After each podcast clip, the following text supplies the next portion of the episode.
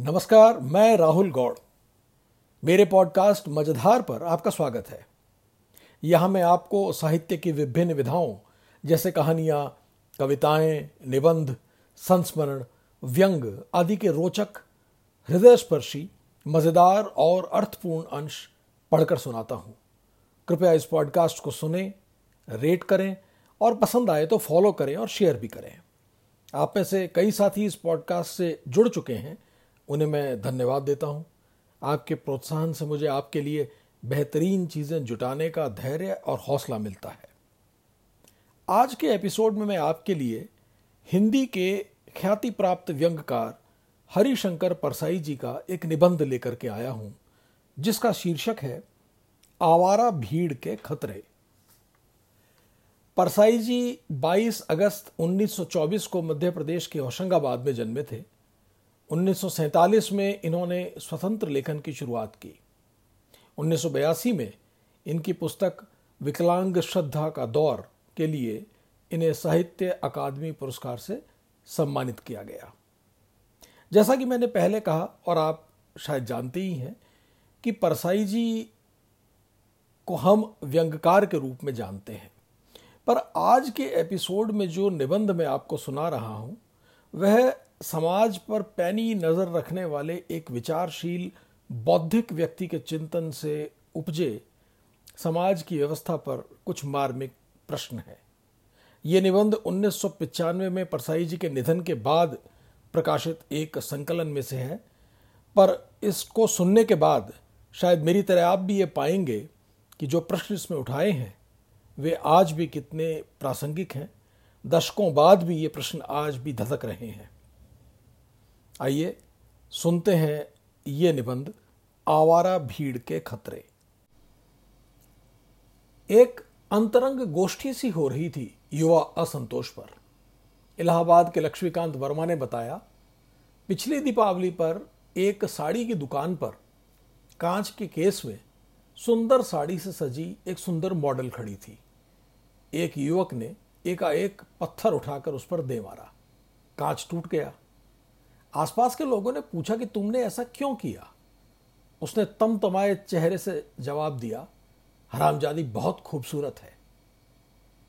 हम चार पाँच लेखक चर्चा करते रहे कि लड़के के इस कृत्य का क्या कारण है? क्या अर्थ है? यह कैसी मानसिकता है? यह मानसिकता क्यों बनी? बीसवीं सदी के उत्तरार्ध में यह सवाल दुनिया भर में युवाओं के बारे में उठ रहे हैं। पश्चिम से संपन्न देशों में भी और तीसरी दुनिया के गरीब देशों में भी। अमेरिका से आवारा हिप्पी और हरे राम और हरे कृष्ण गाते अपनी व्यवस्था से असंतुष्ट युवा भारत आते हैं और भारत का युवा लालायित रहता है कि चाहे चपरासी का नाम मिले, अमेरिका में रहूँ। स्टेट्स जाना, यानी 24 घंटे गंगा नहाना है। ये अपवाद हैं।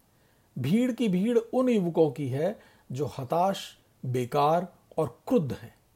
संपन्न पश्चिम के युवकों के व्यवहार के कारण भिन्न है। सवाल है, उस युवक ने सुंदर मॉडल पर पत्थर क्यों फेंका? हरामजादी बहुत खूबसूरत है, यह उस गुस्से का कारण क्यों? वाह, कितनी सुंदर है। ऐसा इस तरह के युवक क्यों नहीं कहते? युवक साधारण कुर्ता पजामा पहने था, चेहरा बुझा था, जिसकी राख में चिंगारी निकली थी पत्थर फेंकते वक्त। शिक्षित था बेकार था, नौकरी के लिए भटकता रहा था, धंधा कोई नहीं, घर की हालत खराब, घर में अपमान, बाहर अवहेलना, वह आत्मग्लानी से क्षुब्ध, घुटन और गुस्सा, एक नकारात्मक भावना, सबसे शिकायत। ऐसी मानसिकता में सुंदरता देखकर चिड़ होती है। खिले फूल बुरे लगते हैं, किसी के अच्छे घर से घृणा होती है, सुंदर कार पर थूकने का मन होता है। मीठा गाना सुनकर तकलीफ़ होती है। अच्छे कपड़े पहने खुशहाल साथियों से विरक्ति होती है।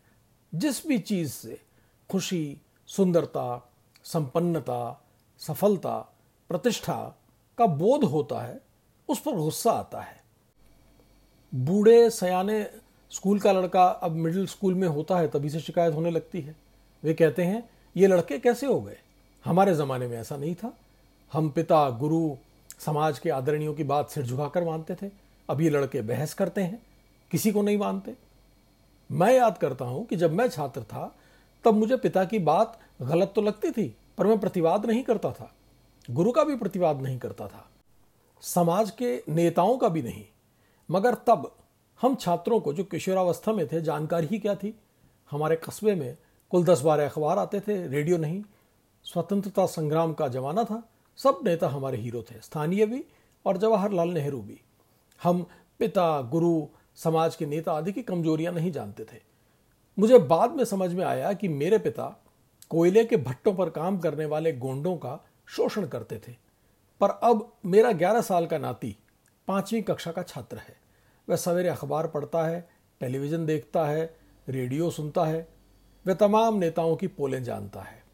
देवीलाल और ओम प्रकाश चौटाला की आलोचना करता है।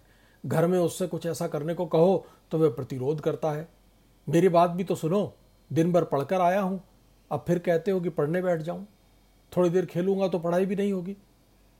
हमारी पुस्तक में लिखा है, वह जानता है घर में बड़े कब कब झूठ बोलते हैं। ऊँची पढ़ाई वाले विश्वविद्यालय के छात्र सवेरे अखबार पढ़ते हैं तो तमाम राजनीति और समाज के नेताओं के भ्रष्टाचार, पतनशीलता के किस्से पढ़ते हैं। अखबार देश को चलाने वालों और समाज के नियामकों के छल, कपट, प्रपंच, दुराचार की खबरों से भरे रहते हैं। धर्माचार्यों की चरित्रहीनता उजागर होती है। यही नेता अपने हर भाषण, हर उपदेश में छात्रों से कहते हैं, युवकों, तुम्हें देश का निर्माण करना है, क्योंकि हमने नाश कर दिया है। तुम्हें चरित्रवान बनना है, क्योंकि हम तो चरित्रहीन हैं। शिक्षा का उद्देश्य पैसा कमाना नहीं है, नैतिक चरित्र को ग्रहण करना है। हमने शिक्षा और अशिक्षा से पैसा कमाना और अनैतिक होना सीखा। इन नेताओं पर छात्रों, युवकों की आस्था कैसे जमे? छात्र अपने प्रोफेसरों के बारे में सब जानते हैं। उनका ऊँचा वेतन लेना और पढ़ाना नहीं। उनकी गुटबंदी, एक दूसरे की टांग खींचना, नीच कृत्य, द्वेषवश छात्रों को फेल करना, पक्षपात छात्रों का गुटबंदी में उपयोग, छात्रों से कुछ नहीं छिपा रहता अब। वे घरेलू मामले जानते हैं। ऐसे गुरुओं पर छात्र कैसे आस्था जमाए? ये गुरु कहते हैं, छात्रों को क्रांति करना है। वे क्रांति करने लगे तो पहले अपने गुरुओं को साफ़ करेंगे। अधिकतर छात्र अपने गुरु से नफरत करते हैं। बड़े लड़के अपने पिता को भी जानते हैं। वे देखते हैं कि पिता का वेतन तो सात हज़ार है, पर घर का ठाठ आठ हज़ार रुपयों का है। मेरा बाप घूस खाता है। मुझे ईमानदारी के उपदेश देता है।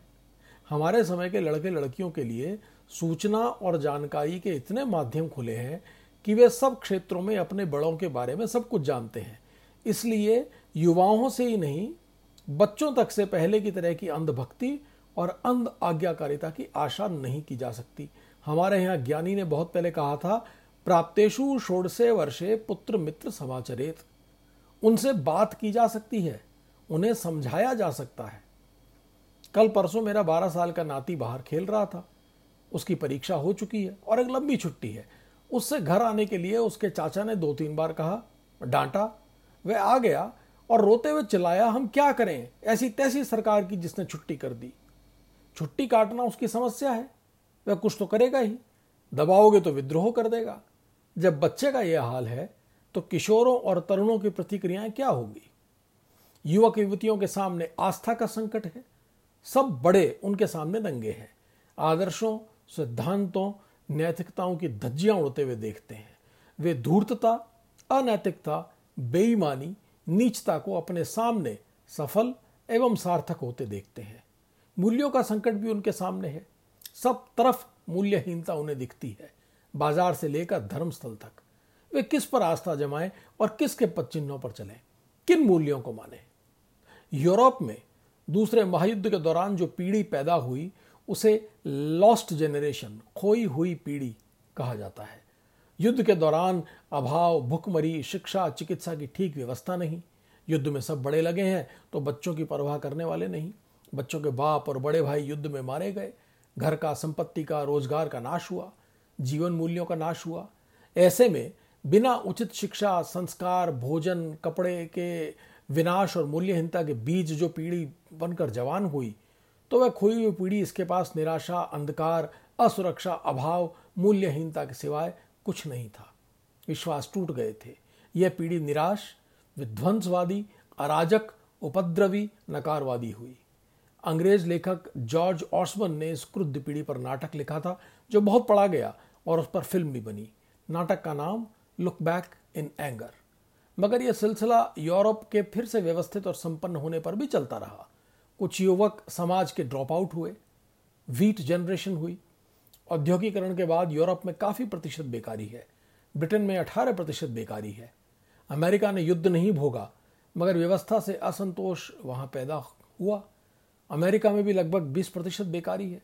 वहाँ एक और बेकारी से पीड़ित युवक है तो दूसरी ओर अतिशय संपन्नता से पीड़ित युवक भी। जैसे यूरोप में, वैसे ही अमेरिका, युवकों, युवतियों का असंतोष, विद्रोह, नशेबाजी, यौन स्वच्छंदता और विध्वंसवादिता में प्रकट हुआ। जहाँ तक नशीली वस्तुओं के सेवन के सवाल हैं, ये पश्चिम में तो है ही, भारत में भी खूब है।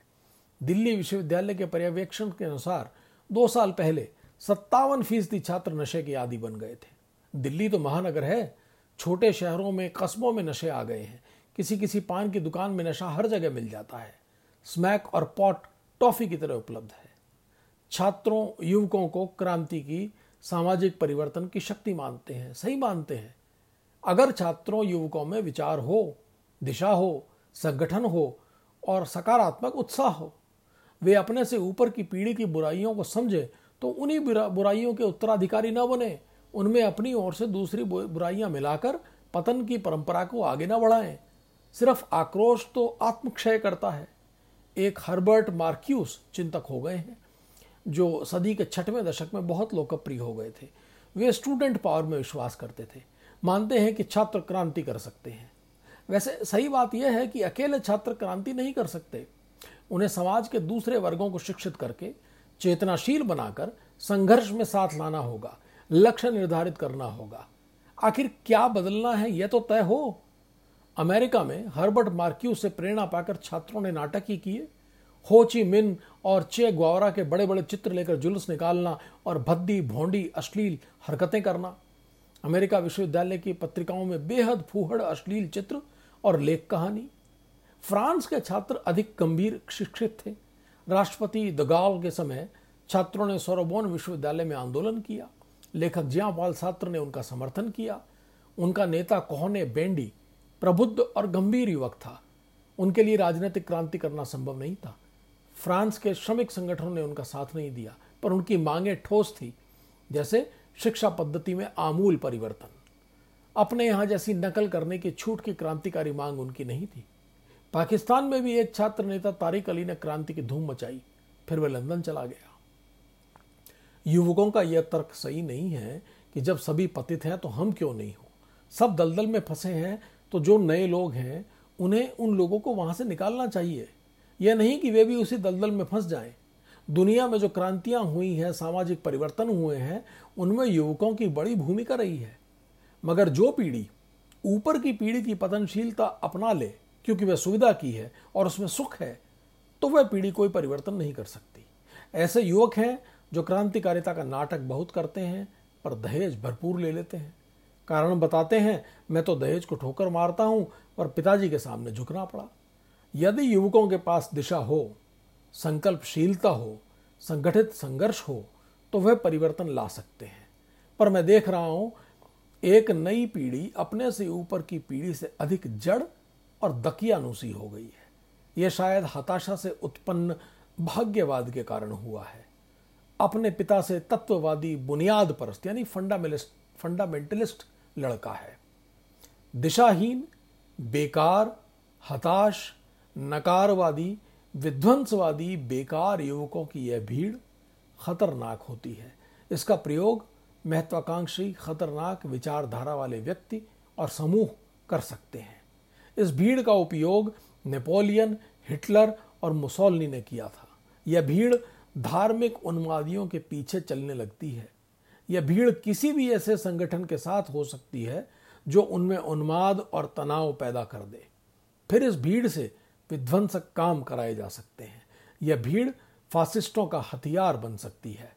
हमारे देश में यह भीड़ बढ़ रही है। इसका उपयोग भी हो रहा है। आगे इस भीड़ का उपयोग सारे राष्ट्रीय और मानव मूल्यों के विनाश के लिए, लोकतंत्र के नाश के लिए करवाया जा सकता है। तो लीजिए, यह था निबंध, आवारा भीड़ के खतरे। मैं आशा करता हूँ आपको यह पसंद आया होगा। अगले किसी एपिसोड में फिर आपसे मिलना होगा। तब तक के लिए मुझे आज्ञा दें, और हाँ अगर आपके कोई फीडबैक हो तो मुझे सुनकर अच्छा लगेगा। मेरा ईमेल एड्रेस है Rahul ji Gaur at Gmail dot com R A H U L J I G A U R at Gmail dot com अब आज्ञा दीजिए। नमस्कार।